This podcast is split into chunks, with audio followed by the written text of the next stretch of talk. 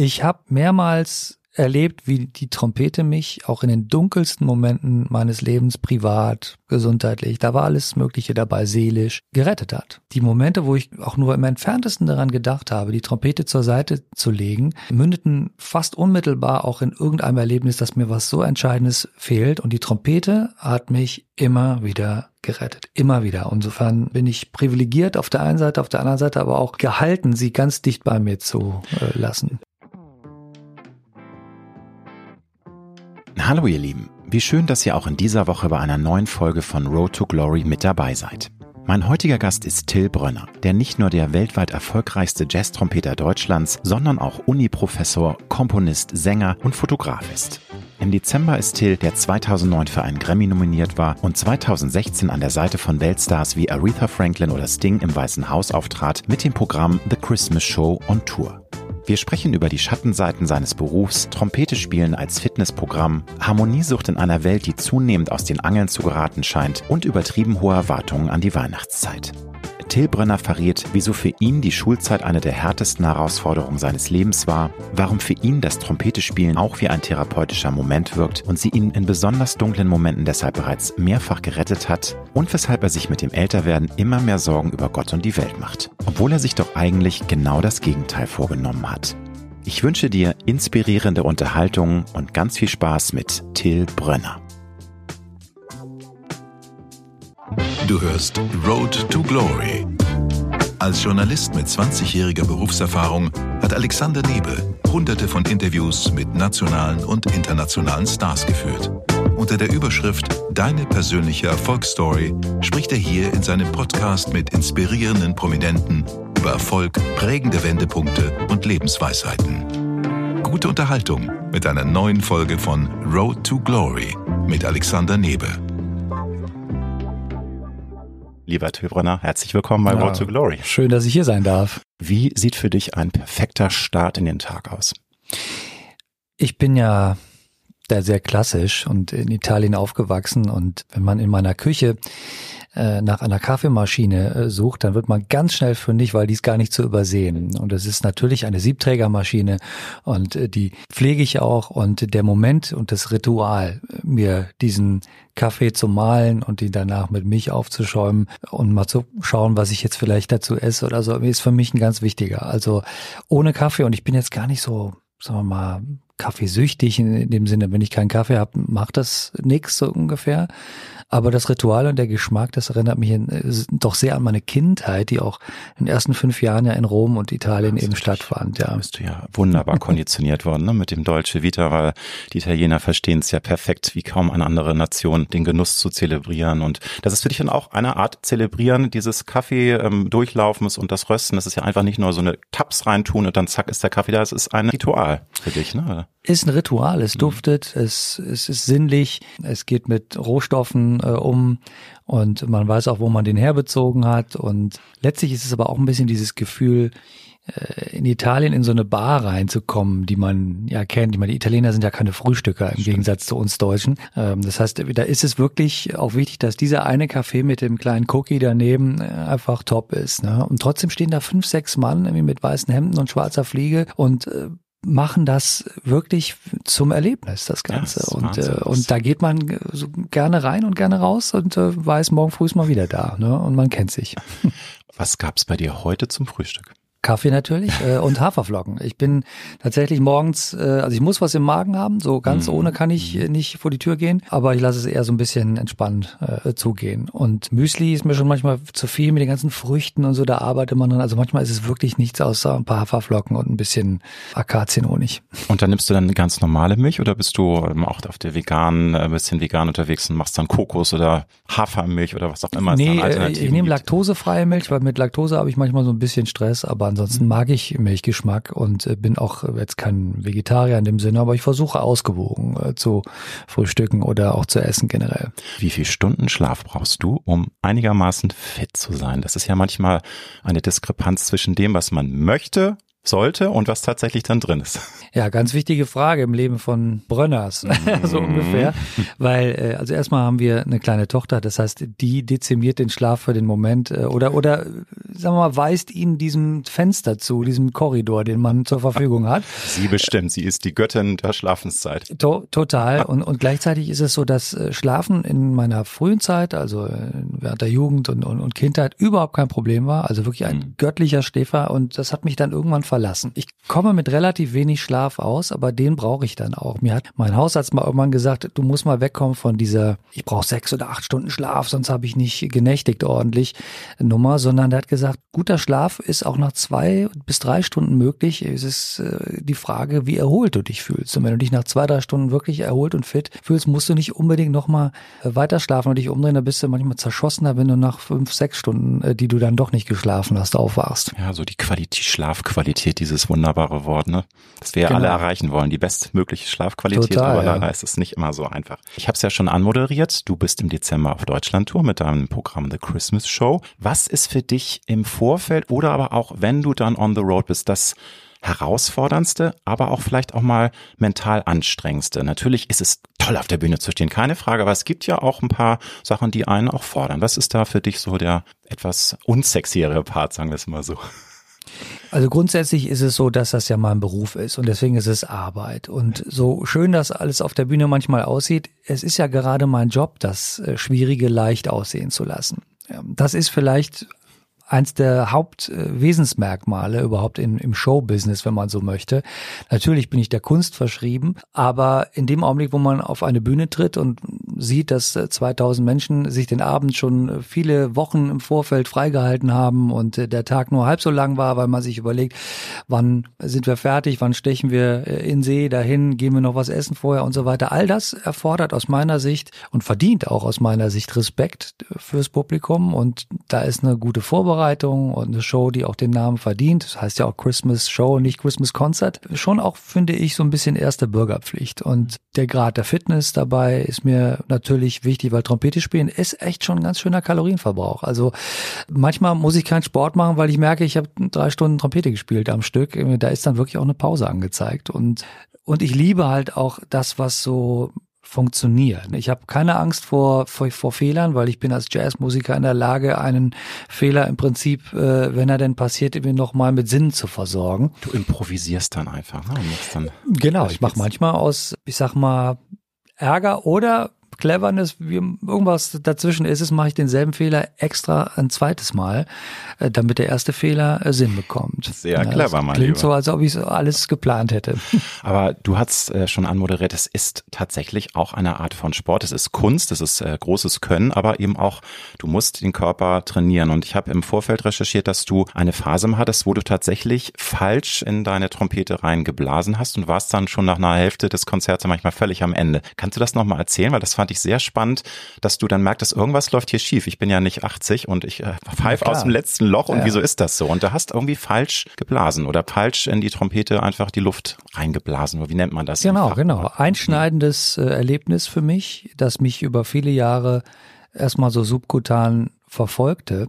Tatsächlich war es so, dass ich eigentlich immer gut spielen konnte, aber so nach 20, 25 Minuten verließen mich die Kräfte immer ganz rapide und merklich. Das heißt, ne, also super Entry, super mhm. äh, Anfang irgendwie mit äh, Pauken und Trompeten ja, ja. buchstäblich. Und dann nach 20 Minuten ein solcher Leistungsabfall, dass ich mich echt irgendwie teilweise Mühe hatte, bis zum Ende des Konzerts durchzuhangeln. Und der Tiefpunkt war, dass ich in einem äh, Konzert tatsächlich das zweite Set, wir hatten eine Pause äh, zwischendrin, äh, nicht mehr zu Ende spielen konnte, weil ich nach dem ersten schon so fertig war. Also es war im Prinzip wie so ein, wie so ein, wie so ein, ne, so ein, so ein Fatigue-Syndrom, wenn man so möchte, auf der Trompete. Und es ging einfach nicht weiter. Die Lippen haben sich komisch angefühlt und dann bin ich von äh, Lehrer und, und Berater zu Berater. Aber du musstest dann abbrechen. Das war natürlich für dich eine Ja, das war wirklich der Tiefpunkt. Ne, das war auch der Moment, wo ich dachte, ich äh, gebe vielleicht doch einfach das Trompete spielen auf und suche mir nochmal was anderes. Und ich bin echt von Pontius zu Pilatus, von äh, Inland zu Ausland, also überall hin, um mhm. mir mal äh, Tipps zu holen. Und da waren abenteuerliche Sachen dabei. Das ging von, Alter, du musst mal äh, einfach regelmäßig mal ein Bier trinken abends.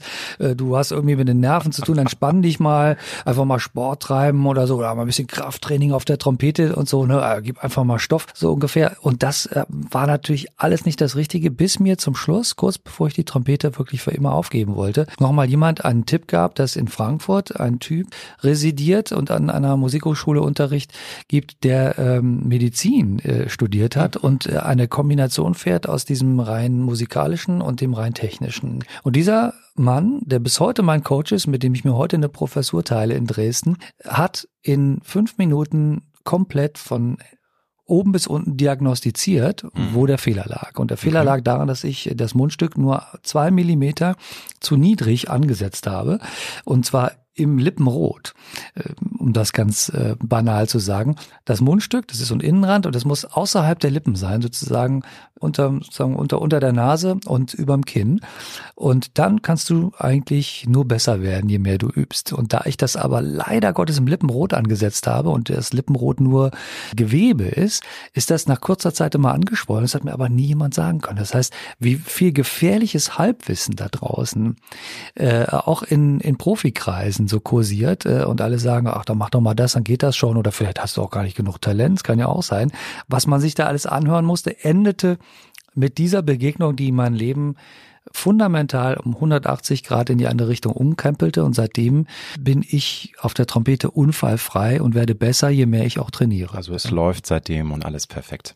Was war für dich im Rückblick, du bist ja jetzt schon länger dabei, hast schon viele Tourneen hinter dir, ein ganz besonders unvergesslicher Moment. Ich glaube, es ist wirklich jedes Show hat ja ihre eigene Energie, das Publikum ist anders, man empfindet manchmal auch anders, weil man manchmal viel offener ist und die Energien viel mehr zulässt. Manchmal ist man nicht so gut drauf, muss aber funktionieren, weil es ist eben auch ein Job. Was hast du für eine besonders unvergessliche Erinnerung? Du sagst, das ist so eine Once-in-a-Lifetime-Sache, wo mein ganzer Körper voller Gänsehaut war und ich einfach es geliebt habe, was ich tue.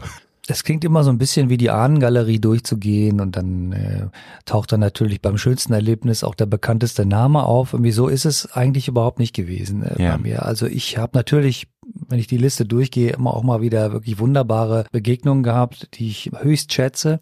Eine Begegnung, die mir wirklich fürs Leben eigentlich sehr lange geblieben ist und bis heute mich immer wieder auch an wunderbare Dinge zurückdenken lässt, ist sowohl musikalisch als auch menschlich. Das war das Aufeinandertreffen mit Hildegard Knef damals. Ende der 90er Jahre. Ich war immer noch so jung und, und wenn man so möchte, so in, in Teilen auch ein Greenhorn, stieß ich äh, über ihren damaligen Pianisten, der hier in Berlin mein Mentor war, mir auf, äh, auf dem Klavier und mich auch begleitete, immer mal wieder Kai Rautenberg, werde ich nie mhm. vergessen, ein mhm. enger, enger Freund Gott hab ihn selig, bei einer Geburtstagsparty auf Hildegard Knef. Die stand einfach irgendwann im Türrahmen und benahm sich so, als ob sie schon immer da gesessen hätte, machte überhaupt kein Aufhebens um sich. Und wir sprachen in kürzester Zeit so, als, als ob wir uns schon ewig kannten. Das fand ich bemerkenswert. Null Star-Allüren, das passierte immer dann erst, wenn die Lampen angingen und der große Auftritt kam. Aber hinter den Kulissen, und das verband und teilte sie mit sehr vielen großen Stars aus mhm. dieser Zeit, wenn die Lichter ausgehen, und wussten die alle mal ganz genau, wer ihnen im Prinzip den Ball zurechtgelegt hat. Das habe ich mit Katharina Valente erleben dürfen, das habe ich auch bei vielen anderen aus dieser Zeit erleben dürfen. Wenn die wissen, dass das Team hinter den Kulissen wirklich alles daran setzt, sie gut aussehen zu lassen, dann ist da auch gleichzeitig so eine gewisse Dankbarkeit spürbar. Aber mit der Knefe habe ich übers Leben genauso sprechen können wie über die Musik. Die wollte von mir ganz viel wissen. Ich merkte, die hat sich interessiert. Und das vergisst man nicht so schnell. Und auf der Bühne gab es da auch einen ganz besonders ähm, unvergesslichen Moment? Auf der Bühne gab es, gab es zahlreiche ja. Äh, Momente natürlich. Äh, einer, der für mich emotional und geschichtlich äh, nicht ganz unwichtig war, war 2016, ist also auch noch nicht so ewig lange her. Da habe ich im, im Weißen Haus spielen dürfen beim International Jazz Day. Und da hat sich die gesamte Jazz-Community aus jedem Land gab sowas ähnliches wie so ein Nationalspieler, der da abgesandt wurde, ja, im Weißen Haus eingefunden, um für den ersten afroamerikanischen Präsidenten der USA, die, wenn man so möchte, einzige in den Büchern wiederzufindende Kunstform Amerikas, nämlich Jazz zu performen. Am 30. April findet das immer statt. Ein wichtiges Datum äh, für die UNESCO, die den Tag auch offiziell als Jazz Day mhm. ausgerufen hat. Und dort zu sehen, wie also auch äh, eingefleischte und, und äh, ältere Jazzmusiker berührt, tief berührt und, und beeindruckt waren, dass sie zum ersten Mal im Weißen Haus sind und diese Musik für ihren Barack Obama spielen durften, der ein großer Jazzfan war und sein, sein, sein Jazzverständnis über seinen Vater, den er nie richtig kennengelernt hat, mitbekam. Das war ein erhebender Moment, vor allen Dingen auch für die Amerikaner, dass ich da dabei sein konnte und das sozusagen das ein bisschen auch als Zaungast, obwohl ich mitgespielt habe, sehen durfte. Das war sehr schön. Du bist ja für, dafür bekannt, oder nicht nur du, im Jazz wird gerne improvisiert. Das gehört dazu, das ist part of the game. Wirst du denn auch bei The Christmas Show dann immer mal improvisieren? Weil es gibt ja ein un, fast unerschöpfliches Füllhorn von wunderbaren Melodien, von Klassikern, von modernen, von allen möglichen Interpretationen. Also du wirst das so ein bisschen nach Stimmung dann auch mal variieren, oder wie? Absolut. Also wir nennen das Ganze, Ganze zwar Christmas Show, aber tatsächlich ist es so, dass ich natürlich als Jazzmusiker mir immer auch Inseln schaffe und offen halte, in denen vielleicht tatsächlich einfach noch nicht so ganz klar ist, was passiert. Man muss wissen, wie man aus dem Zimmer rausgeht, ähm, um, um, um zum richtigen Zeitpunkt wieder reinzukommen. Das ist manchmal wie auf der Bühne. Ja? Und, und Jazz spielen heißt eigentlich miteinander so einen Feldweg entlang äh, runtergehen. Und irgendwann schlägt sich der eine mal so in die Büsche, sag ich immer, und man weiß nicht, wann er wiederkommt. Die Kunst ist allerdings nicht äh, rauszugehen und das zu machen, was keiner erwartet, sondern wieder reinzukommen und zwar vor Publikum und alle merken, aha, der war einfach nur mal kurz woanders oder oder wie er das jetzt gemacht hat, weiß ich nicht irgendwie, aber er ist zum richtigen Zeitpunkt wieder auf dem Spielfeld gewesen und äh, das ist ganz äh, spannend, ja. Nun bietet sich natürlich an, passend zu dieser Show ein paar Fragen zu der Most Wonderful Time of the Year zu stellen. Welche Weihnachtslieder haben sich bei dir so als Kind ganz besonders eingeprägt? Ich weiß, das ist eine gemeine Frage, weil es gibt so viele wunderschöne Melodien, aber was ist für dich unvergessen so die ersten Begegnungen mit diesem Zauber von Weihnachten und die Musik, die du so aufsaugst? Ich bin ja im Rheinland aufgewachsen und auch in einem katholischen Elternhaus damals. Heute praktiziere ich das nicht mehr. Aber wie so häufig ist ja nun die frühe Kindheit auch sehr prägend und, und in unserem christlichen Teil der Welt hier ist natürlich auch das, was an deutschen Weihnachtsliedern und auch letztlich in der Kirche an deutschen Weihnachtsliedern zu hören war, natürlich noch sehr prägend auch für mich heute. Vor allen Dingen ist es aber auch die Qualität dieser Songs. Maria durch ein Dornwald ging, süßer die Glocken nie klingen. Also all das, das sind so, so macht hoch die Tür. Das klingt so ein bisschen spießig manchmal, aber wenn man sich wirklich mit dem, mit dem, mit der Herkunft dieses Kulturguts auseinandersetzt, auseinandersetzt, merkt man, das ist wirklich ein tiefes Stück Deutschland. Und äh, mir war mindestens so wichtig, die großen amerikanischen, weltlichen Hits, die ich natürlich äh, auch lieben gelernt habe, spätestens seitdem ich auch Louis Armstrong sowas habe spielen hören, die liegen mir genauso am Herzen wie eben das Deutsche. Äh, und, und das ist das, was wir auf der Bühne auch machen. Also unsere Wurzeln nicht verleugnen, aber gleichzeitig auch sagen wir, wir laden einfach jeden ein und nicht nur den, der mal was mit der Kirche zu tun hat. Das ist ein Fest für die Kinder. Für mich war es immer ein Kinderfest irgendwo auch. Die leuchtenden Augen, das, das muss rühren. Und ja, auch es gibt ja noch viele erwachsene äh, Kinder, ne? Ja, absolut. Und ich finde auch, also ich liebe Weihnachten auch, wobei es ja sehr polarisiert, muss man sagen. Es ist ja ein sehr aufgeladenes Fest, positiv, aber eben auch viele Erwartungen. Also die Familie möchte halt, dass alles perfekt ist und dass sich alle lieb haben. Und meistens klappt es dann ja doch nicht so. Dann gibt's eben doch mal Zoff, aber da frage ich dich später nochmal was zu. Was ist dir denn ganz besonders wichtig? Ist es die Familie zu Weihnachten? Ist es auch so dieses ganze Ritual, dass man zusammensitzt, dass man ein schönes Essen macht? Ist es tatsächlich auch so dieser Zauber, wenn man dann nach der Bescherung einfach am Baum sitzt und die Musik hört. Was genießt du am meisten? Also ich rede nicht von der Vorweihnachtszeit, sondern wirklich von dem Weihnachtsfest dann. Also wenn ich dazu komme, das Weihnachtsfest so zu erleben, wie ich es aus der Kindheit noch erinnere, dann, dann freue ich mich äh, schon mal wahnsinnig, weil das ist die arbeitsintensivste Zeit meiner ähm, sozusagen Laufbahn immer. Und gleichzeitig muss ich sagen, erinnere ich mich als wäre es gestern immer an diesem Moment, wo man als Kind vielleicht am ersten oder zweiten Weihnachtstag morgens schon vor allen wach war und einfach schon nach oben oder unten oder wo auch immer der Weihnachtsbaum war, gestürmt ist, um schon mit seinen neuen Spielsachen zu spielen und mal zu gucken, was, was war denn da. Manchmal lag da eben auch Musikinstrument bei mir, weil ich einfach einfach arschcoole Eltern hatte, ne, die das auch immer echt ermöglicht haben. Oder meine erste LP damals, das war witzigerweise eine LP von Glenn Miller, dann habe ich die halt gehört, ja, äh, völlig andere Musik, äh, als meine Generation damals hörte. Aber wenn die Zeit stehen blieb, ich glaube, das war so der Moment, wo man wirklich an gar nichts denken musste. Wie der ist schon ziemlich weihnachtlich für mich äh, gewesen. Auch, also unvergessliche Momente, vor allem wenn man tatsächlich dann äh, kindlich dann auch mal durchguckt durch die Tür, auch wenn es die Eltern nicht wollen, dann stand da eine aufgebaute Eisenbahn und ich dachte, ja, Genau. in Erfüllung und das ist so toll. Also, und der Duft, ne? Und sowohl vom Baum ja, ja, als auch von ja. den leckeren Sachen und dass man sich so viel Zeit für fürs Kochen und natürlich auch fürs Essen nahm und, mhm. und dergleichen. Und äh, wenn es die eigene Familie war, dann war es meistens, wenn man noch Kind ist, relativ friedlich. Du hast es zu Recht angesprochen, später, wenn die Familien, wenn sie alle in alle Himmelsrichtungen geflohen sind, wieder zusammenkommen, dann gibt's oft den Stress. Ne? Gerade wenn die Teenies dann keinen Bock mehr haben ne, und sagen, oh nee, ich will lieber mit meinen Kumpels abhängen, als jetzt hier in der. Wobei, ich glaube, das ist immer eine Typfrage. Es gibt auch Menschen, die lieben das, auch wenn sie schon älter sind. Aber Stichwort Essen und Leckereien. Bist du denn ab und zu auch mal in der Vorweihnachtszeit, sofern es denn überhaupt der Terminkalender zulässt? Ich glaube, das wird jetzt schwierig bei deiner Christmas Show. Du bist ja in der Vorweihnachtszeit viel unterwegs. Aber wenn du mal Zeit hast, backst du dann auch mal und kochst auch mal was oder ist das eher gar nicht so deine? Ich koche eigentlich das ganze Jahr über leidenschaftlich gerne. Und äh, natürlich, äh, an Weihnachten habe ich zwar viel zu tun, äh, aber den, den Weihnachtsbraten gibt's dann auch gerne schon mal im November. Vielleicht ja. nicht mit einem Weihnachtsbaum dazu, aber alles das schon mal ausprobieren, Anführungszeichen, was wir da ähm, dann Schön. später zu Heiligabend, weil man es ja auch vorbereiten kann und, und, und darf, ähm, schon mal ausprobieren, das finde ich gut. Ne? Nun hast du erwähnt, du ähm, hast äh, Kinder. Ich habe da jetzt nicht genau recherchiert. Äh, wie alt sind die, wenn ich fragen darf, Wahl? Also dann würde ich nämlich. Natürlich darfst du ja? fragen. Ja. Ich habe einen großen, der ist 20. Ah, okay. Und äh, wir haben eine kleine noch, äh, die ist äh, vor kurzem drei geworden. Ah, also okay. wenn man so möchte, so sagte neulich ein Freund von mir, ah ja, zwei Einzelkinder.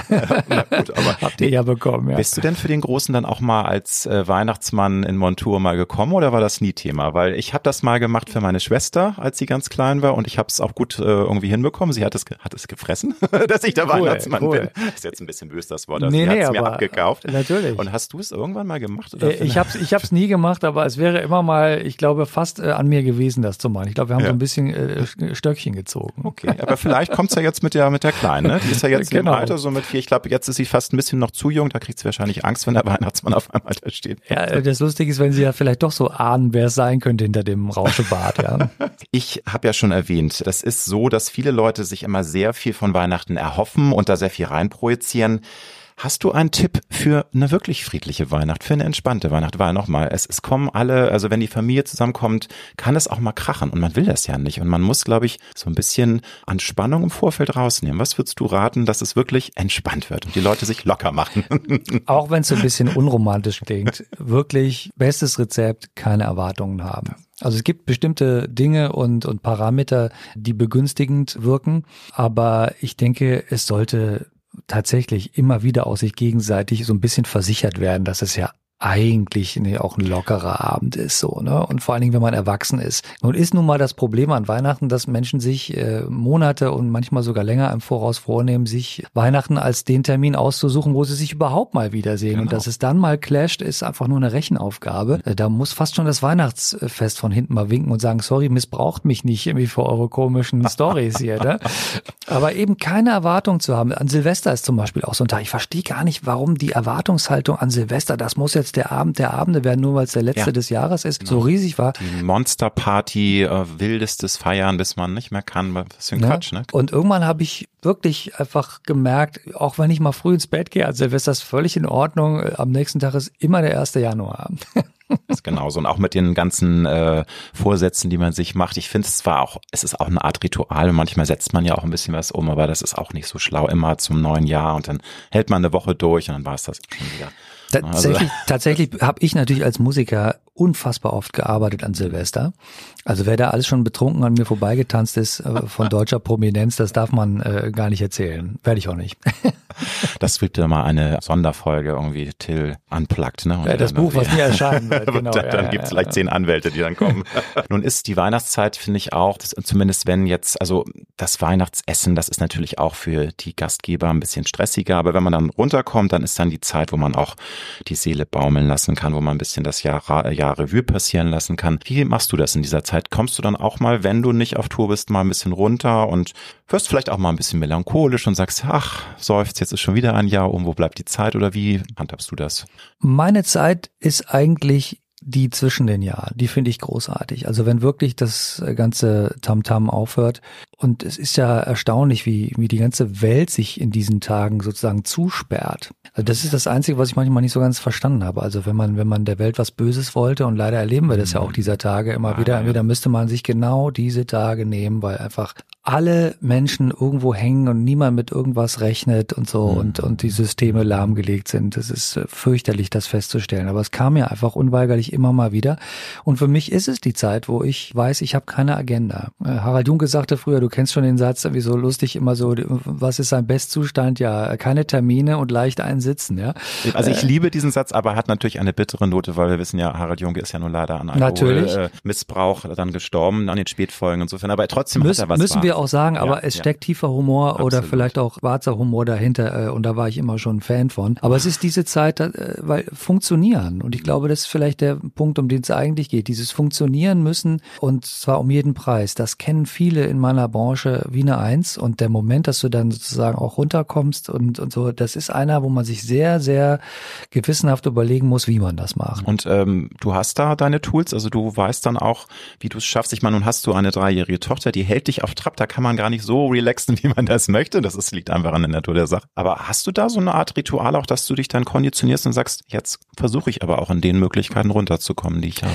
Meine Tochter zum Beispiel, und ich freue mich immer darüber sprechen zu können, weil das so viele Menschen natürlich auch nachvollziehen können, die diktiert das in positiver Art und Weise schon ziemlich genau. Und dann stellt sich, es klingt wie ein Klischee, aber immer auch dieses Gefühl natürlich ein, ja, dass, dass, dass man eigentlich in dem Augenblick, wo man sich dieser Generation widmet, auch sofort was für sich selber mit nach Hause nimmt. Das ist wieder, ja, es ist eigentlich, man kann die Uhr danach stellen, ja. Aber Kochen, ich komme immer wieder drauf zurück, irgendwie ist wirklich toll, was auszuprobieren. Ich bin wirklich äh, Fan von, von Rohstoffen, guten guten Rohstoffen. Ich bin kein, kein Sternekoch oder sowas irgendwie, aber ich glaube, bei mir kommt jeder und sagt irgendwie, das war, das war, das war lecker. Und das endlich mal wieder zu können bei der vielen Reiserei, wo man ja auch irgendwie teilweise lustige, abenteuerliche Sachen vorgesetzt bekommt, das ist glaube ich, was, ja. das ist teilweise dann nicht unbedingt kulinarischer Höhepunkt, aber das ist auch part of the game manchmal. Richtig, richtig. Was ist für dich eine unvergessliche Erinnerung äh, an, an ein Weihnachtsfest? Ähm, also ich habe ja schon gesagt, bei mir war es einmal mit dieser Eisenbahn. Das ist natürlich auch ein super Klischee, aber klar, wenn du fünf oder sechs bist, das ist für dich das Tollste überhaupt, dass du dir ein Geschenk bekommst. Muss jetzt gar nicht ein Geschenk sein. Irgendwas, wo du sagst, das, das habe ich bis heute tief im Herzen. Das ist so eine schöne Erinnerung ja, es ist eher ein allgemeines äh, Gefühl. Also es ist mhm. dieses, mhm. äh, das Friedliche eigentlich. Ja, also wenn es möglich ist, diesen Frieden herzustellen und, und man so merkt, dass einfach alle gerade wirklich nur dazu da sind, um dem anderen Raum zu geben oder, oder zu lassen oder man sich auch in der Küche trifft und so dieser berühmte Ort, die Küche. Es ist äh, einfach toll. Also der wahrscheinlich wichtigste Raum im ganzen Haus oder in der Wohnung ist und bleibt die Küche. Und das ist für mich dieses Gefühl, auch der Duft einfach, ne? Wie auch Backen Schinkenplätzchen, äh, auch äh, die Düfte von außen, vielleicht sogar eben weiße Weihnacht, die wir so lange nicht mehr erlebt haben, ne, muss man ja auch mal sagen. Und wir wissen und ahnen alle warum. Apropos Kindheit, mit was für Gefühlen denkst du an deine Schulzeit zurück? Das ist ja so ein Thema, was auch sehr viel Ambivalenz bei vielen Menschen auslöst. Viele feiern das im Rückblick, viele sagen, oh Gott, hör mir auf, schlimme Zeit. Wie ist es bei dir? Spannende Frage. Sagen wir es mal so. Ich glaube, dass man richtig liegt, wenn man formuliert, dass die Schulzeit auch vielleicht die härteste Zeit im Leben auch sein kann. Also sich als Kind und das kann ich mit einem etwas ungewöhnlichen Musikgeschmack, den ich damals schon hatte, wirklich wiedergeben. Ich war auch noch auf einem äh, Gymnasium für Jungen damals, also die haben auch ordentlich Ellenbogen, die sie so ausprobieren und so. Und sich da durchzuschlagen und zu überleben, da irgendwo doch dazu zu gehören oder damit klarzukommen, dass man vielleicht eher am, am Rande dieses Trüppchens stattfindet dort oder vielleicht irgendeine so Rolle äh, einem zugewiesen äh, wurde, die man ja gar nicht provozieren wollte oder, oder ja, wo man keinen Einfluss drauf hatte. All das zu ertragen und gleichzeitig noch Leistung äh, zu bringen. Mein Sohn hat mit 20 das berühmte Corona-Abitur gemacht, äh, wo einfach nichts mehr möglich war und dass er es überhaupt geschafft hat, äh, ringt mir bis heute größten Respekt ab. Also ich würde sagen, die eigentliche Feuertaufe fürs Leben, wenn man so möchte. Berührt mich insofern deine Antwort, weil ich höre raus, es war tatsächlich herausfordernd für dich. Ich schätze mal, du warst auch schon als Kind feingeistiger, durchlässiger, nicht so der typische Rüpel. Natürlich hat man versucht, da mitzuhalten, in irgendwie einer der coolen zu sein. Das äh, ging mir genauso und ich habe mich halt auch in der Schule nicht wohlgefühlt. Nicht, dass ich jetzt der totale Außenseiter war, aber es war irgendwie eine Herausforderung gewesen, auch ein Kampf und ein Kampf, auf den man eigentlich keine Lust hatte, weil man wollte einfach nur man selbst sein und das wurde einem nicht immer leicht gemacht. Also hast du da wirklich auch unangenehme Erfahrungen gehabt oder war das eher so, dass du merktest, ich bin halt jetzt nicht einer der äh, coolen und bin jetzt nicht einer der Checker, die dann immer der Mittelpunkt in der Pause sind oder was, was sind das für Geschichten? Ja, ich könnte viele von diesen Geschichten äh, erzählen und es ist ja erstaunlich. Mir hat mal irgendwann ein Arzt erzählt, dass Kinder in der Lage sind, aus dem Überlebensinstinkt heraus all diese Sachen zu überkommen, die auf einen einwirken. Und es ist eigentlich unfassbar, was Kinder für Kräfte eigentlich haben, nur damit sie durchkommen. Die brauchen sie aber auch, äh, habe ich das Gefühl. Ne? Mhm. Und, und äh, ich weiß natürlich, ein kleines Beispiel, ähm, unser äh, erster Klassenlehrer an der Schule, der, der war ein unglaublicher Fußballfan, hat früher auch mal vor ewigen Zeiten da mal beim HSV gespielt und deswegen war mhm. dessen Thema Fußball. Mein Thema war nicht Fußball und insofern wurde die Klasse gleich eingeteilt und noch gar nicht so imaginär, wie man sich oder vorsichtig, sondern total klar ein Fußballer und Nicht-Fußballer. Ah. Und ich war natürlich der Nicht-Fußballer und äh, wenn ich Fußball spielen konnte, war gleich abgeschrieben und, äh, und das hat sich dann über verschiedene andere Bereiche noch hingezogen erzogen und Sport ist ja nun tatsächlich irgendwie äh, das gefundene Fressen für Mitschüler, um auf jemanden rumzuhacken. Ich war nicht unsportlich, aber ich war halt kein Fußballer. Mein Fehler in Anführungszeichen und äh, mhm. das hat meine Schulzeit durchaus geprägt. Ja, und Kids können eben auch wirklich grausam sein. Das muss man auch immer wieder feststellen. Also man möchte es verdrängen, aber ich bin immer wieder auch erschrocken, wie gemein Kinder sein können. Aber das ist immer schon so gewesen, glaube ich. Also die merken sofort, wenn jemand Schwäche hat und dann greifen sie sich ein. Das, das, das Einzige, was ich immer mal wieder auch während der Schulzeit dachte, äh, wenn man vor allen Dingen mal einen Lehrer hatte, der auch sehr gemein war, und das gab es ja immer mal wieder. Wir Kinder, ich nenne es jetzt wir Kinder, werden ja erstmal auf der Schule mit sozusagen was ähnlichem wie dem Faustrecht auch äh, genau. bekannt gemacht.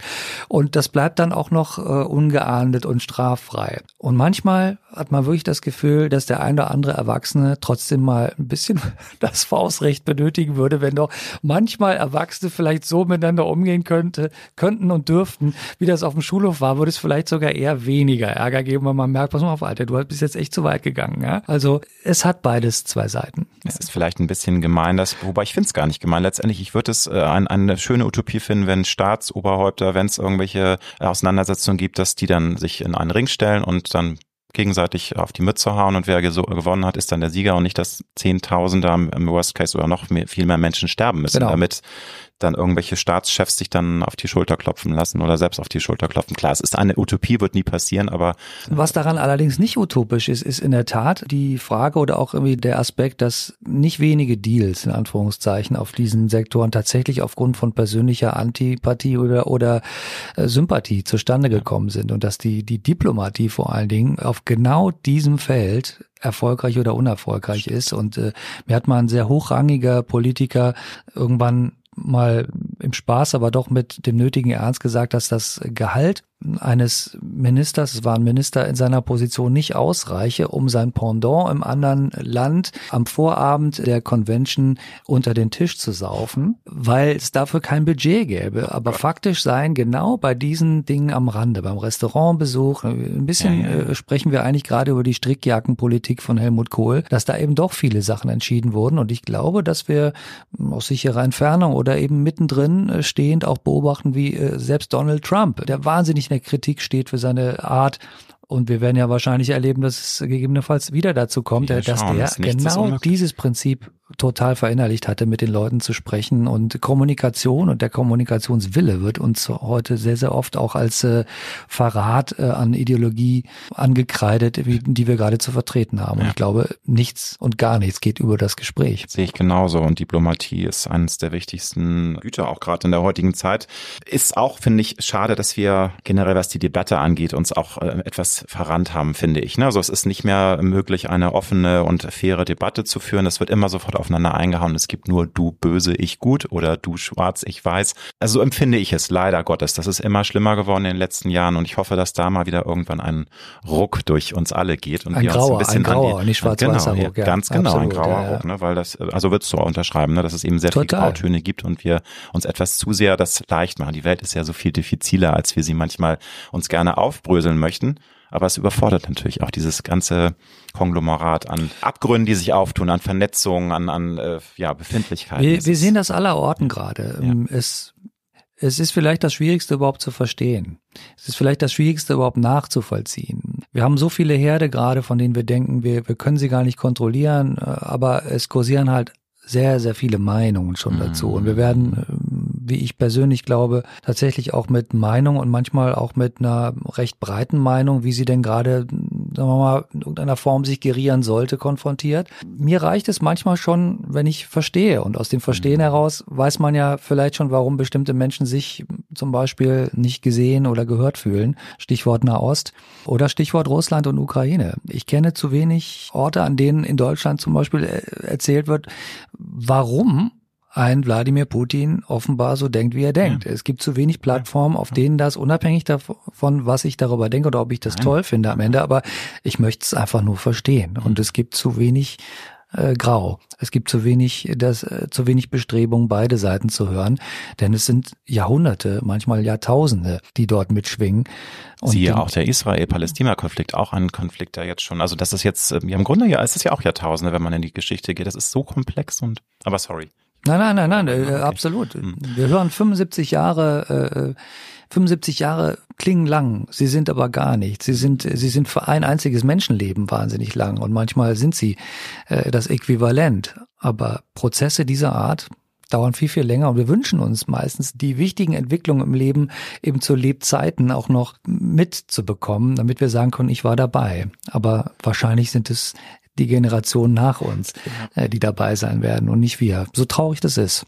Aber ich habe ja schon durchklingen lassen, dass ich es schade finde, dass äh, es eben keine, also fast keine Grautöne mehr gibt, dass auch der Meinungskorridor immer enger wird. Wie siehst du das als prominente Person? Und ich führe ja sehr viel Interviews und ich habe das Gefühl, dass seit einigen Jahren immer mehr Prominente auch sehr, sehr vorsichtig sind, was sie sagen, weil sie eben genau wissen, jeder Satz kann aus dem Zusammenhang gerissen werden, jeder Satz kann einen Shitstorm auslösen. Und äh, wenn sie tatsächlich auch differenziertere Ansichten haben zu den großen Aufregerthemen der letzten Jahre, dass es dann schnell schwierig wird, wenn sie nicht nicht dem Mainstream-Narrativ entsprechen. Hast du das auch so ein bisschen das Gefühl und merkst auch, ja, aber so ist es halt, weil ich möchte auch nämlich das Leben so schwer machen, weil man kriegt so viel Gegenwind, man wird so schnell in eine Ecke gedrängt. Wie sind da deine Gedanken zu diesem Thema, auch mal Meinung zu vertreten, die eben nicht jetzt unbedingt gerade dem allgemeinen Narrativ, äh, Narrativ entsprechen? Und das ist ja auch nicht so leicht, dann ist das auszuhalten. Also. Ja, die Kunst scheint mir vielleicht doch eine Meinung zu vertreten, die man eben im gleichen Atemzug nicht als absolut äh, verkauft. Es ist, es ist eine Ansicht, aber ich meine, es ist nie zu spät, seine Meinung mal zu ändern. Ich glaube, da läuft der Hase gegebenenfalls in. Wenn ich heute so denke und morgen etwas erfahre, das meine bisherige Ansicht äh, in Frage stellt, dann wünsche ich mir, dass ich das spüre. Und nichts ist spannender als, als die Wahrheit und es ist einfach nie zu spät, ein bisschen schlauer zu werden. Und ich überblicke das alles nicht wirklich, äh, habe aber schon das Gefühl, dass, dass der ein oder andere Prominente natürlich äh, Schiss hat, Entschuldigung, dem Buchstaben buchstäblichen Shitstorm auch dann irgendwie klein beigeben zu müssen. Es ist äh,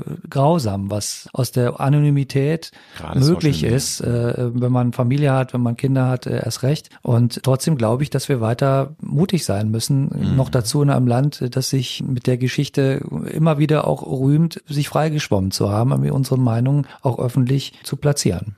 Und bist du denn äh, schon optimistisch, dass wir da einen Weg finden? Weil ich habe das Gefühl, dass es in den letzten Jahren sich immer mehr zugespitzt hat. Nun haben wir ja auch wirklich die unruhigsten Zeiten seit langem. Also es kommt eine Krise nach der nächsten. Man weiß schon gar nicht mehr, was man eigentlich davon halten soll, weil das, ich bin schon dabei, dass ich manchmal auch den Kopf jetzt wirklich ein bisschen in, bewusst in den Sand stecke, weil es mir zu viel wird. Ich möchte es für meinen Seelenheil nicht alles immer auf mich äh, einpressen lassen. Klar, du hast keine Kristallkugel, aber hast du da so dieses Grundvertrauen in die Menschheit, dass wir das schon noch mal schaffen, uns wieder aufeinander zuzubewegen? Bewegen und uns auch mal die Hand zu reichen und uns auch zu versöhnen. Ich sag nur, wie traurig ist das, was war in der Corona-Zeit, wie viele Familien reden heute immer noch nicht miteinander. Es ist so traurig, was da passiert mhm. ist.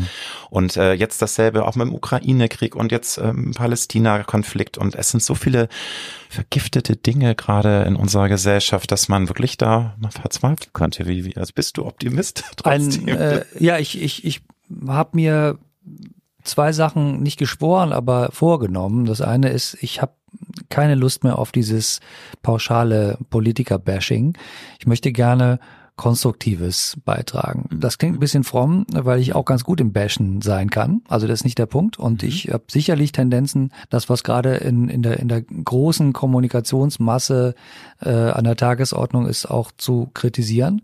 Ich glaube, dass wir da wesentlich besser sein können. Ich glaube, dass es auch in der derzeitigen Konstellation in der Regierung leicht ist, bestimmte Positionen äh, auch zu formulieren und, mhm. und äh, ja, auch zu beschwichtigen. Ja. Ähm, ich glaube aber auch, dass wir Deutschen insbesondere immer in gewisser Weise so eine Teilnegativität auch hatten. Ja. Wir hatten zwar auch Martin Luther und wir sind auch der Aufklärung zugeneigt. Das ist ein, ein überhaupt ein extrem großer Vorteil, ähm, die Aufklärung gehabt zu haben. Das sehen wir gerade auch im Nahen Osten und, und auch in anderen Teilen der Welt, da wo es einfach schwierig war und wo die, wo die Ehrengesellschaft äh, in alle Kapillaren äh, vordringt und nicht die Werte gesteuerte Gesellschaft. Und da kommen wir auf Verständnisschwierigkeiten, stoßen wir auf Verständnisschwierigkeiten, die uns, wenn wir Pech haben, den Gar ausmachen. Aber der zuversichtliche Teil, Zuversicht ist ein Wort, das ich äh, sehr liebe, aber es darf kein Wort bleiben, ist, glaube ich, der, dass wir immer wieder auch gezeigt haben, dass wir aus Krisen lernen können. Und jetzt die Krise wegzureden, finde ich genauso doof, wie zu sagen, naja, wir schaffen das sowieso alles wieder. Wenn ich ein bodenschatzarmes Land wie Deutschland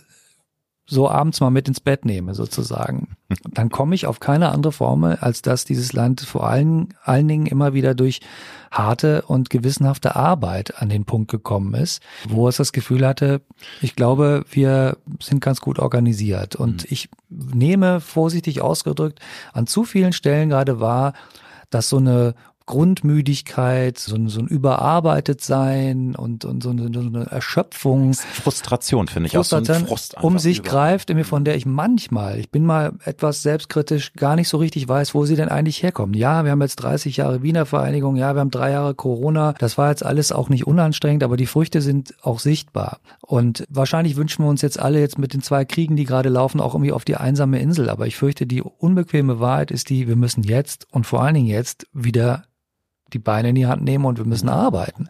Wir müssen das Gefühl, dass man durch Arbeit sich auch besser fühlt, dass man durch Leistung und durch etwas, was wir schaffen möchten, am Ende des Tages besser und nicht schlechter schläft. Das, glaube ich, lohnt wieder ein bisschen zu beleuchten. Ich fand das sehr schön, dass du sagst, dass man natürlich auch bereit sein muss, einzugestehen, wenn man Fehler macht. Da möchte ich nochmal auf das Thema Corona ähm, äh, zu sprechen kommen, weil du ja einer der wenigen warst, die tatsächlich auch mal kritisch sich geäußert haben, gesagt, ähm, das geht so nicht nicht. Die Politik lässt die Kultur einfach am langen Arm verhungern. Äh, viele verstehen gar nicht, dass es wahnsinnig viele Freiberufler gibt. Du bist Freiberufler, ich bin auch Freiberufler. Sie können es teilweise gar nicht verstehen, dass da eine ganze Branche äh, vorm Exodus steht, wenn wir nicht irgendwas tun. Und es gibt dramatische Fälle, es gibt Suizide. Würdest du dann jetzt im Nachhinein sehen, dass die Politik tatsächlich da jetzt auch eingesehen hat, dass sie da Fehler gemacht hat, dass sie einfach die Kultur allein gelassen hat? Oder ist das äh, zu pauschal? Oder gab es denn da nochmal irgendwie ein Nachspiel? Oder ist es jetzt eher so, na ja, jetzt ist ja Corona vorbei, es läuft wieder alles. Lass uns mal zur nächsten Tagesordnung übergehen. Tatsächlich ist es, glaube ich, beides. Mhm. Und ich bedauere das so mhm. feststellen zu müssen. Also sicherlich hat diese Zeit, in der wahrscheinlich nie Dagewesenes passiert ist und auch man der Politik nicht vorwerfen kann, dass sie da einen Masterplan in der Tasche nicht hatte, so ungefähr. Aber in dieser Zeit ist faktisch, und das habe ich in meinem Statement damals auch gesagt, quasi reflexartig ein, ein extrem einträglicher Bereich, finanziell einträglicher Bereich, quasi von heute auf morgen kaltgestellt worden. Und, also du meinst die, die Live, einfach die Shows, die, die der, egal, Event, der Eventbereich, Event. der Kulturbereich, der, all, all das mhm. war quasi irgendwie auch in Ermangelung einer Gewerkschaft, die in dem Augenblick ja. sagt, sorry, ist alles schön und gut in mir, aber dafür müsst ihr uns in irgendeiner Form auch äh, kompensieren. Es war Wolfgang Bosbach damals von der CDU. Nicht immer werde ich hellhörig, wenn er was sagt, aber in dem Augenblick hat er tatsächlich den für mich entscheidenden Satz gesagt, wenn eine bestimmte Bevölkerungsgruppe oder Berufsgruppe in Deutschland zum Schutz der Allgemeinheit ihren Beruf nicht mehr ausüben darf, dann muss doch diese Allgemeinheit nach der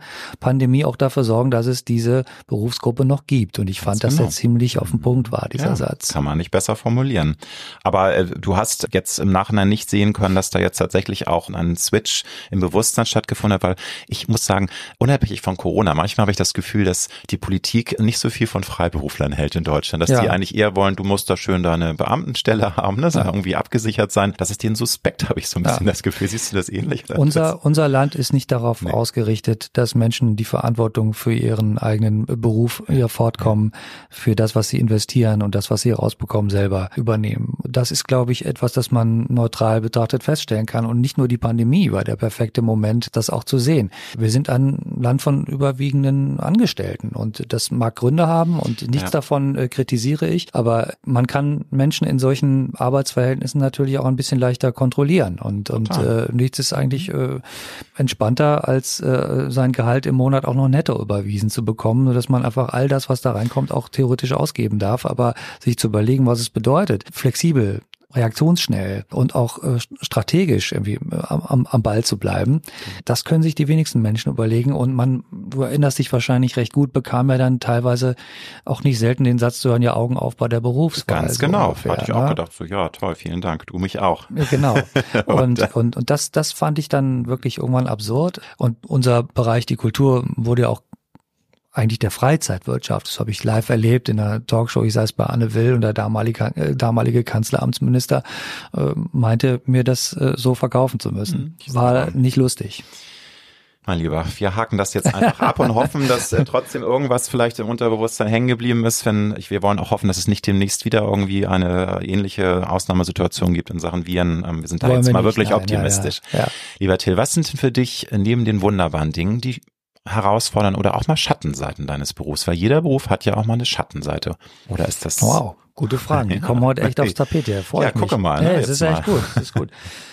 Die Schattenseiten des Berufs. Ich fange mal mit einer an, die ich sehr menschlich finde. Als ich anfing damals, wollte ich nichts anderes als mit meinem Köfferchen, einer Trompete, ähm, einer Zahnbürste so ungefähr und und äh, vielleicht keine Ahnung ein Butterbrot durch die Welt reisen und meine Musik spielen. Das ist toll. Nicht so viele Menschen haben mir damals gesagt, wie das ist, wenn ich mal 30, 40, 50 bin, so ungefähr und ich kann mich nicht beschweren und das würde ich auch nie tun, aber heute, wo ich eben auch immer wieder auch mal für den Nachwuchs was von mir geben darf, ist Wegen mir deiner die, Professur ist mir ja die, auch, ne? Also, richtig. Also, ist mir diese Frage auch in Anbetracht äh, des Individuums und des Talents schon auch wichtig. Also wo siehst du dich in zehn Jahren? Wo siehst du dich in 20 Jahren? Was ist, wenn du plötzlich Frau und Kinder hast oder eine andere Verpflichtung eingehst? Glaubst du, dass du das mit der gleichen Werbe noch machen wirst? Und, und deswegen ist diese Frage, ob die Kunst das sein soll im zukünftigen Leben, wovon ich auch lebe, äh, eine ziemlich wichtige. Und und die kann eben auch Schatten nach sich ziehen und das kann auch Frust mit sich bringen,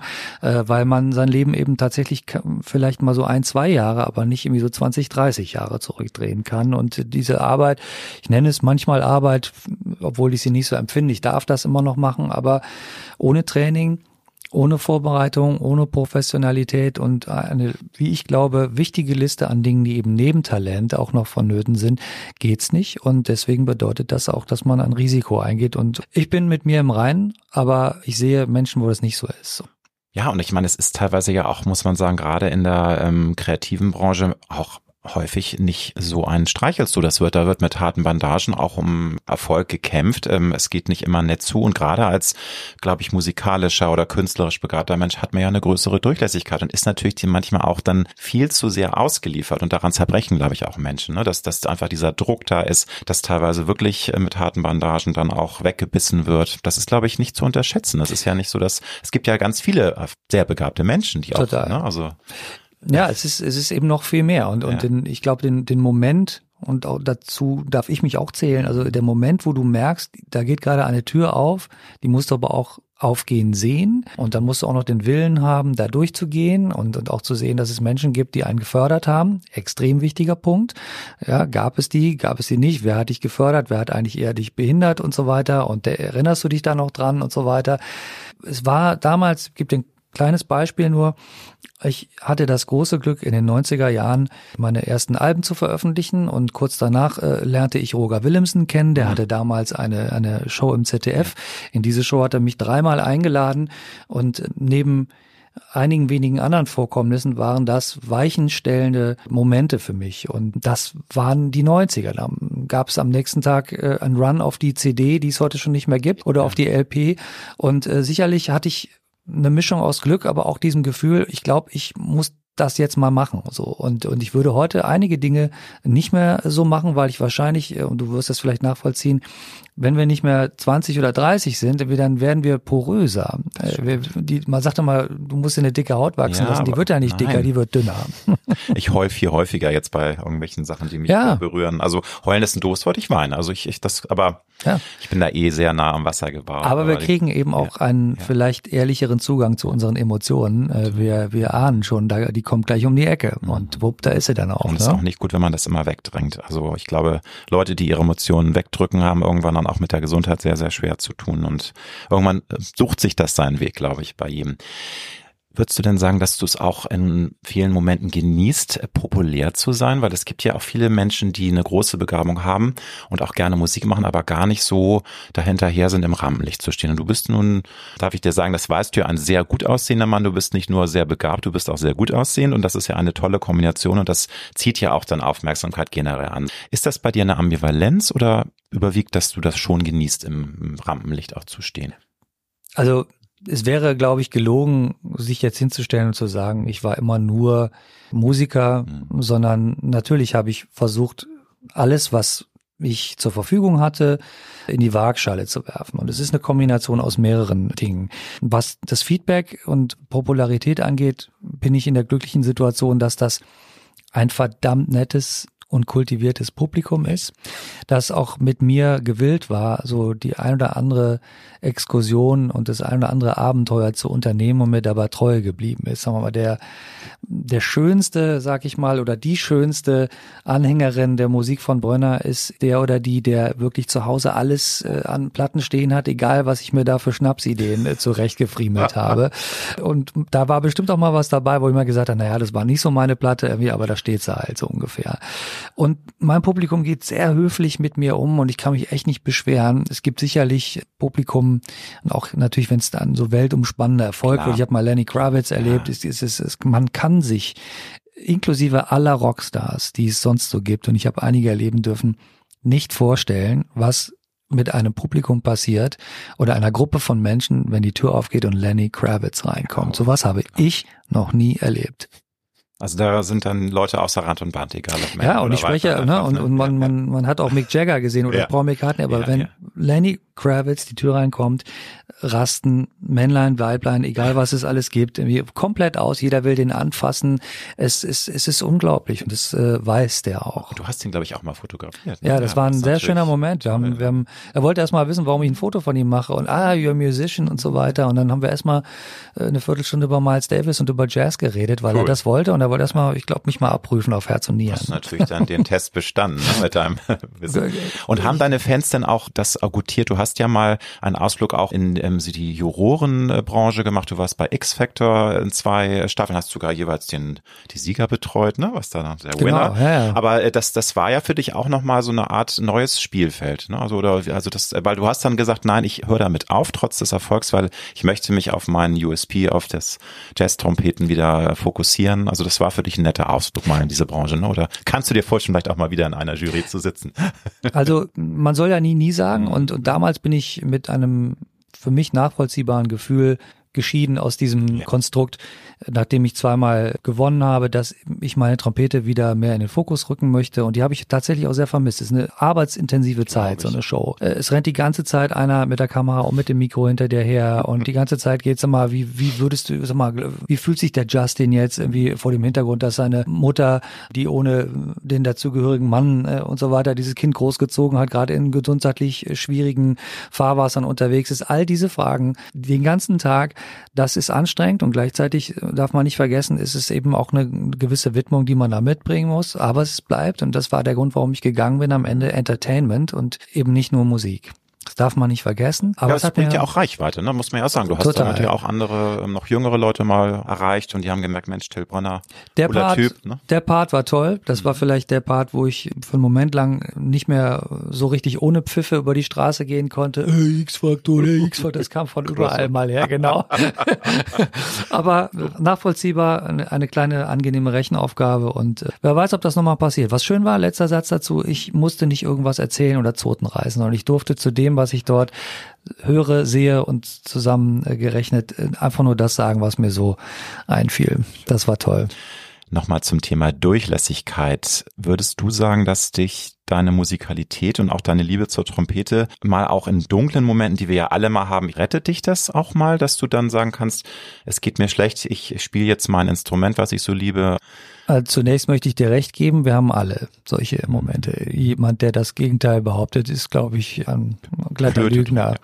Ja. Äh, und ich habe mehrmals erlebt, wie die Trompete mich auch in den dunkelsten Momenten meines Lebens privat, gesundheitlich, da war alles Mögliche dabei, seelisch, gerettet hat. Und obwohl ich durch die Fotografie, ich fotografiere ja auch äh, wie ein Berserker, irgendwie so, dass ich manchmal schon aufpassen muss, dass die Trompete noch genügend äh, Zeit abbekommt, weil ich das so sehr liebe. Aber die Momente, wo ich auch nur im entferntesten daran gedacht habe, die Trompete zur Seite zu legen, mündeten fast unmittelbar auch in irgendeinem Erlebnis, dass mir was so Entscheidendes fehlt. Und die Trompete hat mich immer wieder gerettet. Immer wieder. Insofern bin ich privilegiert auf der einen Seite, auf der anderen Seite aber auch gehalten, sie ganz dicht bei mir zu äh, lassen. Da gestatte mir aber, dass ich da nochmal etwas bohre und nachfrage, inwiefern gerettet ist es dann so, dass du einfach das Instrument in die Hand nimmst und dann durch die Art, wenn du musizierst, eine Art Heilung erfährst. Das hört sich jetzt so großtrabend an. Natürlich kann man auch äh, dann zu einem Psychologen gehen oder man spricht mit seinen engsten Freunden und klärt seine Seele. Aber ist das tatsächlich ein therapeutischer Moment und dass dann dein Körper und deine Seele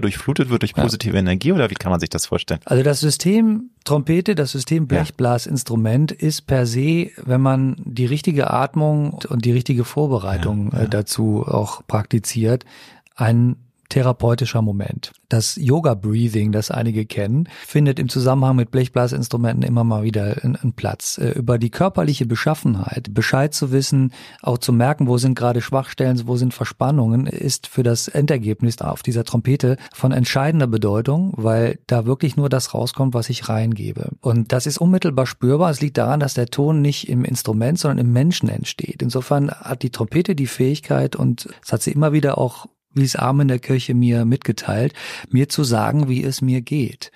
Wenn da vorne nicht das rauskommt, was ich eigentlich gedacht habe, dann liegt das meistens und ausschließlich daran, dass ich zu verspannt war oder dass ich mich innerlich nicht gut äh, vorbereitet habe oder nicht fokussiert genug war. Das sind alles menschliche Themen, da hat man noch kein Instrument angefasst. Ja. Also dann kam es wahrscheinlich auch mal vor, dass du dann nach einer privaten Trompeten-Session mit dieser Atmung und dem Spielen der schönen Musik vielleicht dann auch mal weinen musstest, dass dann alles fließt und dass dann also der gesamte Körper und alles im Fluss ist, ne? Und dass man so eine Katharsis, dass man dann auch das rauslassen kann, ne? Die ja, es gibt, es gibt diesen Moment, mhm. äh, wo du merkst, heute läuft's wie am Schnürchen und der ist allerdings eher von überbordender Freude äh, gekennzeichnet. Aber ich finde das spannend, dass du diesen Moment, der vielleicht eher so das Territorium der Träne ist, so ansprichst mhm. mal. Mhm.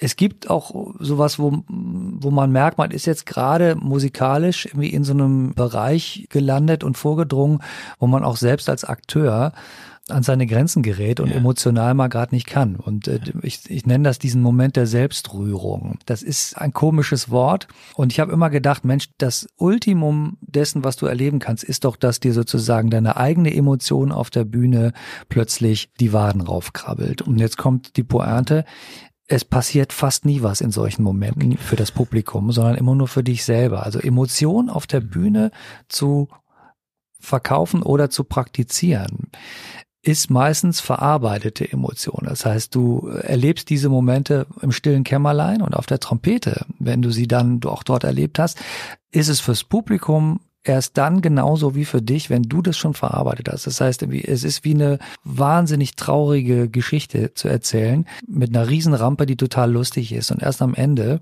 kommt sozusagen wie der Moment, wo das Publikum plötzlich irgendwie einfach so wie ein Schlag in die Magengrube bekommt, was ja dramaturgisch manchmal total wichtig ist.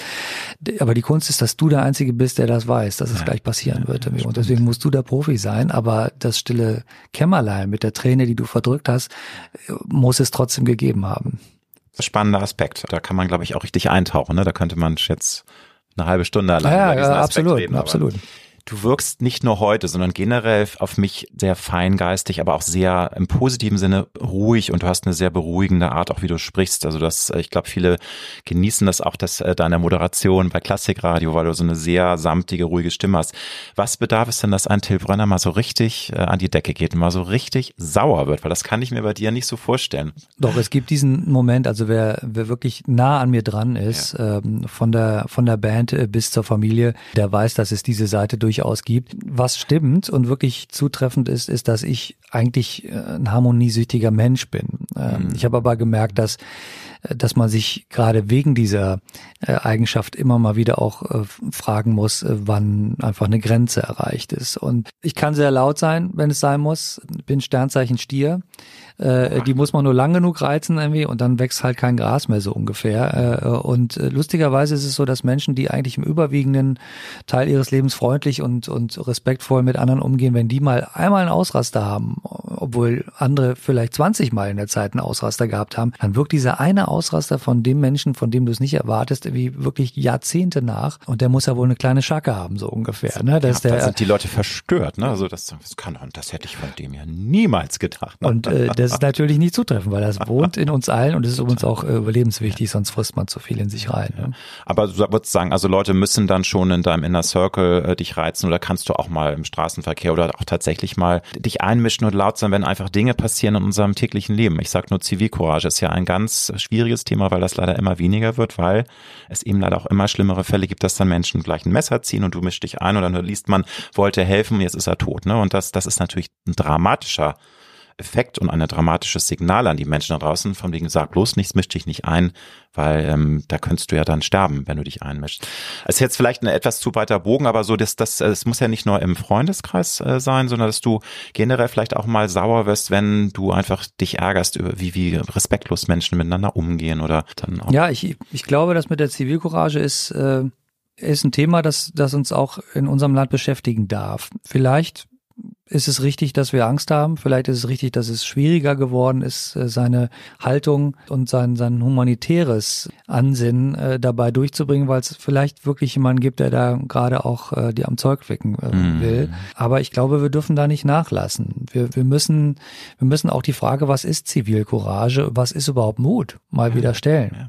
Ich habe übrigens das un ähm, erklärliche Gefühl, dass wir bei all dem, was wir gerade auch unheimlich oft ungefragt so an Statements in die Öffentlichkeit blasen, auch international und politisch, nicht annähernd, so mutig wären, wie wir das zum Beispiel in der Ukraine wären. Ich kann dir nur mein Gefühl sagen. Mein Gefühl ist irgendwie, wenn morgen die Nachricht kommt, irgendwie, dass hier irgendwer einmarschiert. Ich, mein Gefühl ist, ich sag's nicht gern, dass der Großteil der Bevölkerung mit einer weißen Fahne auf die Straße geht und sagt, äh, helft mir, helft mir, helft mir. Und ich weiß nicht, ob wir tatsächlich in uns so verankert haben, äh, wie das gerade vielleicht in der Ukraine oder auch woanders der Fall ist, dass Menschen sagen, ich muss jetzt dahin fliegen, um mein Land zu verteidigen. Die Frage muss man sich stellen. Würden wir Deutschen tatsächlich, wie das jetzt auch vor kurzem mal von einem CDU-Politiker gesagt wurde, wir müssen jetzt irgendwie körperlich und moralisch äh, äh, im Prinzip für Israel einstehen, äh, äh ist das nicht ein Punkt, den man mal tatsächlich äh, ernsthaft besprechen sollte? Ja, oder Pistorius, der jetzt mal, wobei da muss ich sagen, habe ich natürlich auch als Pazifist, ich habe Zivildienst gemacht, der meinte, wir müssen uns jetzt äh, tatsächlich wieder kriegstauglich machen, mental, aber auch so. Da, da hast du ja auch sicherlich gelesen von unserem ja. Verteidigungsminister. Ähm, er hat natürlich generell recht, es ist eine sehr brenzliche Zeit, aber mir ist das natürlich dann lieber auf Vermittlung und also ja, ich bin natürlich. da dann eher natürlich, mein erster Impuls ist, nee, ich möchte nicht, dass Deutschland wieder in eine äh, Kriegspartei wird und irgendwie tatsächlich in einen Krieg ziehen muss. Aber man weiß halt nicht, die Welt ist so durchgedreht und das ist ein sehr, sehr dunkles Thema. Also ich, ich glaube, dass äh, es immer mal wieder und, und ähm, auch gerade zu Zeiten wie jetzt natürlich Menschen gab, die vielleicht bedeutend mehr wussten als das, was uns so öffentlich zugemutet wird. Ich weiß noch, wie Günther Verheugen, als äh, der Ukraine-Krieg jetzt vor äh, weit über äh, einem Jahr, genau. Also das sind ähm, jetzt schon fast äh, eineinhalb, na, jetzt im Februar nächsten Jahres sind zwei Jahre. Ne? Zwei Jahre. Äh, und, und Günther Verheugen sagte irgendwann äh, im, im, im Deutschlandradio, wir sind in der wahrscheinlich brenzligsten Situation seit dem Zweiten Weltkrieg äh, mhm. und dagegen muss, also es muss so im, im, im Zusammenhang so mit Kuba-Krise noch eine ja, Stufe härter gewesen ja, sein, was ja. da hinter den Kulissen Tensions so, so vonstatten äh, gegangen ist. Und das wird sicherlich an anderer Stelle auch sein. Wir werden sicherlich nicht mit allem konfrontiert, was es da hinter den Kulissen zu besprechen gibt. Und, und ich glaube auch, dass wir als, als, als großer, großer Ort für, für amerikanische Interessen und auch als Stützpunkt natürlich hier irgendwie doch sehr auch abhängig sind davon, wie wir mit unseren westlichen Freunden sozusagen äh, umgehen, beziehungsweise da erfahren wir, glaube ich, eine große Abhängigkeit, äh, die wir wahrscheinlich auch nicht adressieren verbal.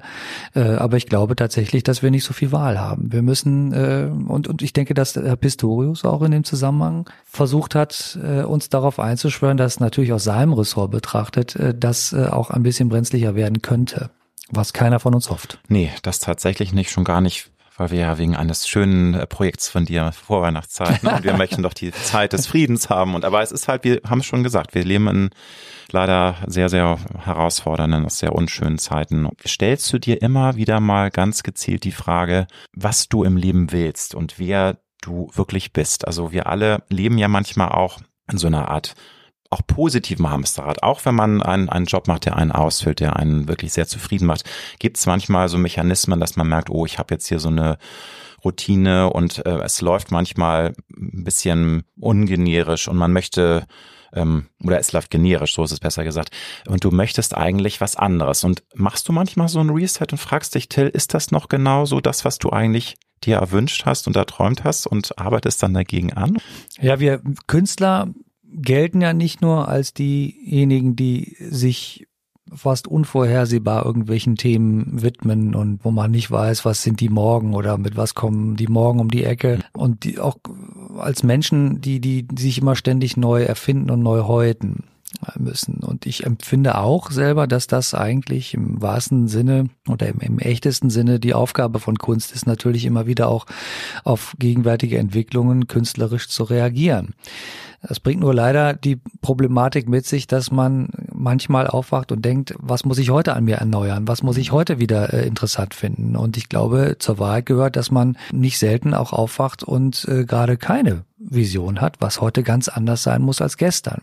Ich glaube auch, dass die meisten Menschen eher äh, sowas auch nicht denken. Da ist das Novum an Novum und, und nicht äh, Alltag. Und, und wir sind äh, gehalten, äh, immer zu äh, fragen, äh, mein Gott, äh, was, was bringt dieser neue Tag? Gib mir was ja, Neues. Ja. Irgendwie, ich fresse das alles in mich rein. Und das ist doch das, was Jazzmusiker auch machen. Und äh, in, in vielen, vielen Teilen kann ich das nachvollziehen und empfinde mich da auch selber. Aber der Moment, wo ich mal nicht weiß, wer ich bin oder oder auch zum Beispiel die, willst, die ne? was, was ja, aber auch, auch zum Beispiel diese, diese, dieses Gefühl, stagniere ich eigentlich gerade?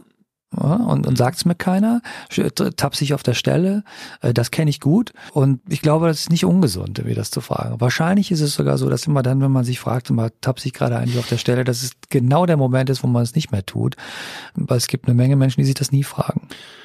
Was ist für dich die größte Herausforderung des Lebens? Das Leben ist voller Höhen und Tiefen, aber ich glaube, es stellt uns immer mal wieder auch vor große Herausforderungen. Was würdest du sagen?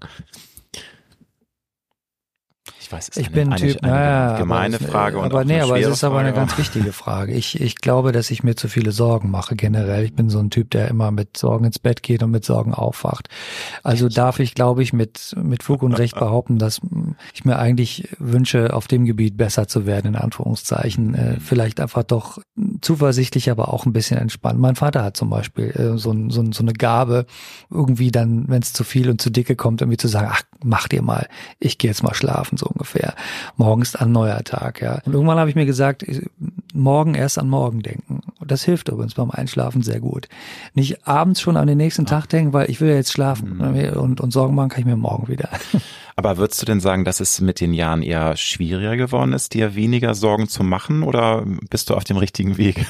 ist das nicht? Mit mehr Verantwortung, mit mehr Kindern, mit mehr auch Porosität mit mehr Dingen, die nicht mehr so sind wie früher und auch mit dem Weltgeschehen, äh, glaube ich, ist es ganz normal. Wir, der, die Festplatte wird immer voller und fragmentierter und die immer wieder aufs Neue zu ordnen, ist nun mal einfach mehr Arbeit als früher. Ähm, für dein Alter schon ganz gut, äh, habe ich lange nicht mehr gehört. Und das war damals quasi ein Freifahrtticket, äh, um einfach auch ruhig zu schlafen, weil ja, da kommt ja noch so viel.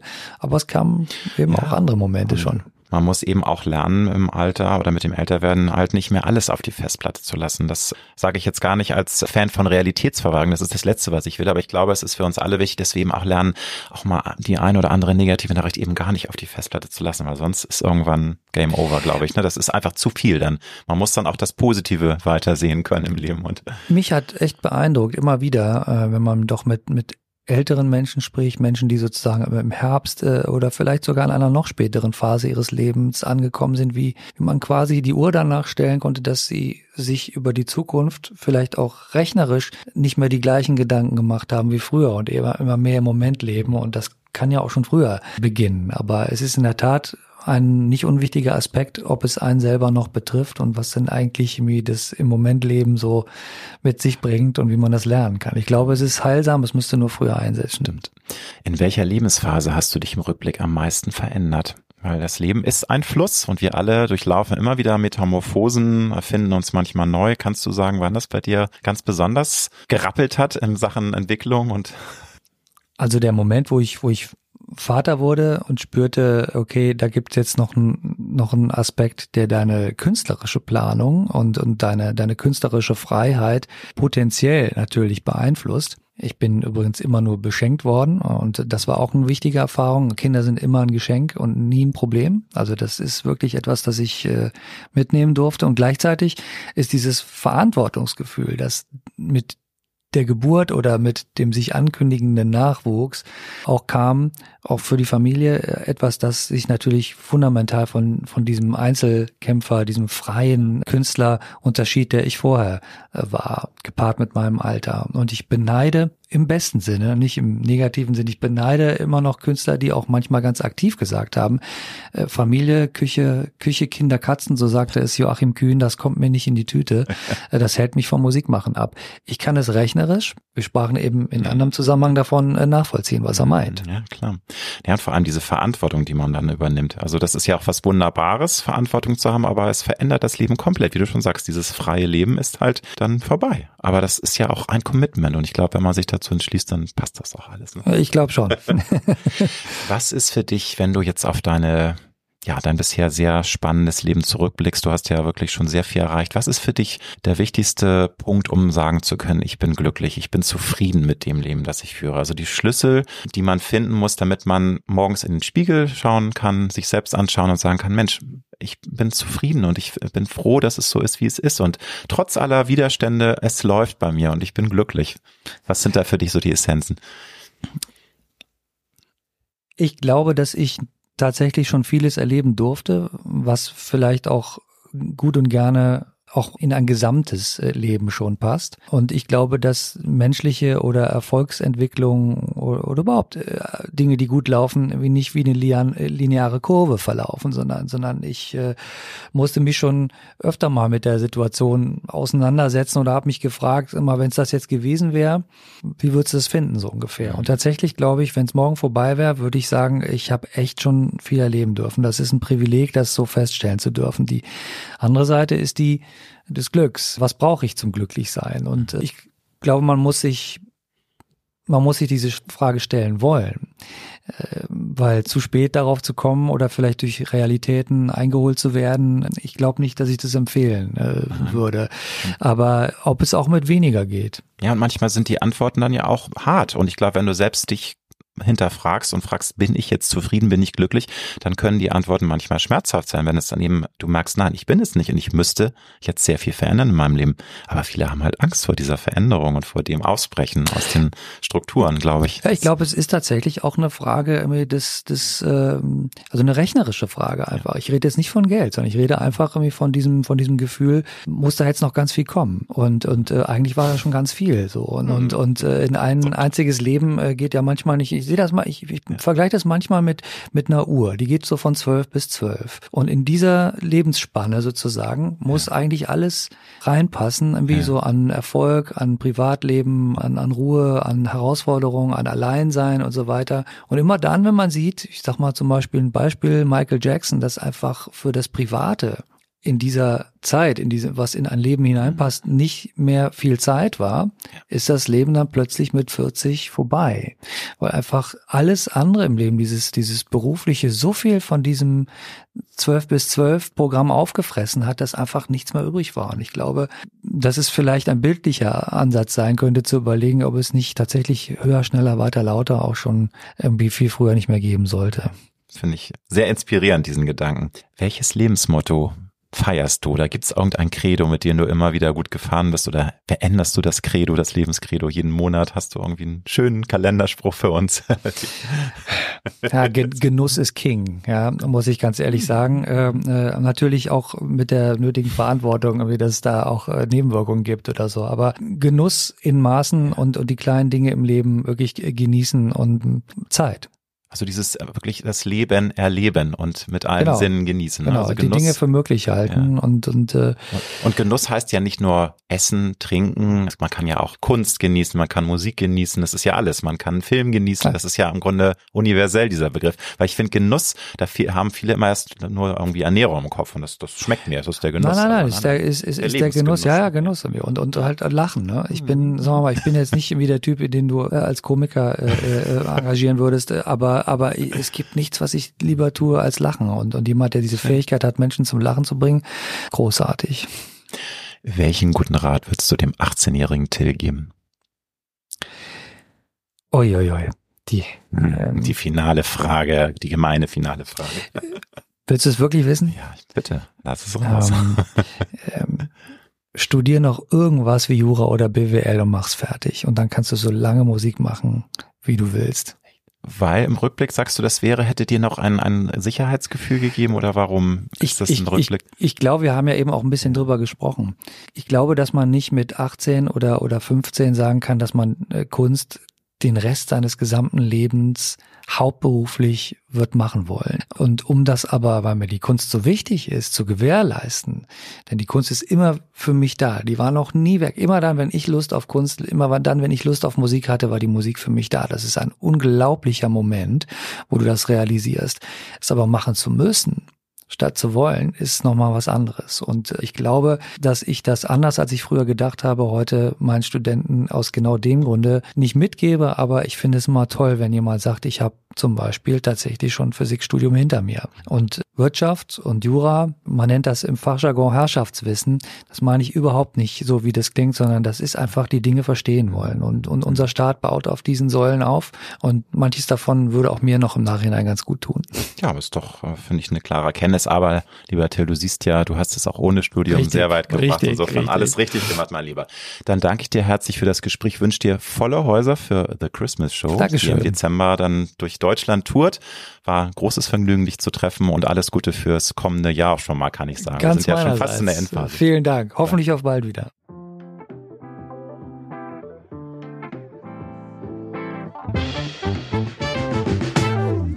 Das war Road to Glory. Wir hoffen sehr, dass es dir gefallen hat. Wenn du auch zukünftig keine Folge verpassen möchtest, dann abonniere jetzt diesen Podcast. Wir freuen uns, wenn du ihn weiterempfiehlst und auf Apple Podcast bewertest. Du hast Anregungen oder Vorschläge für zukünftige Gäste? Dann schreibe bitte an mail at alexander-nebe.com. Bis nächste Woche.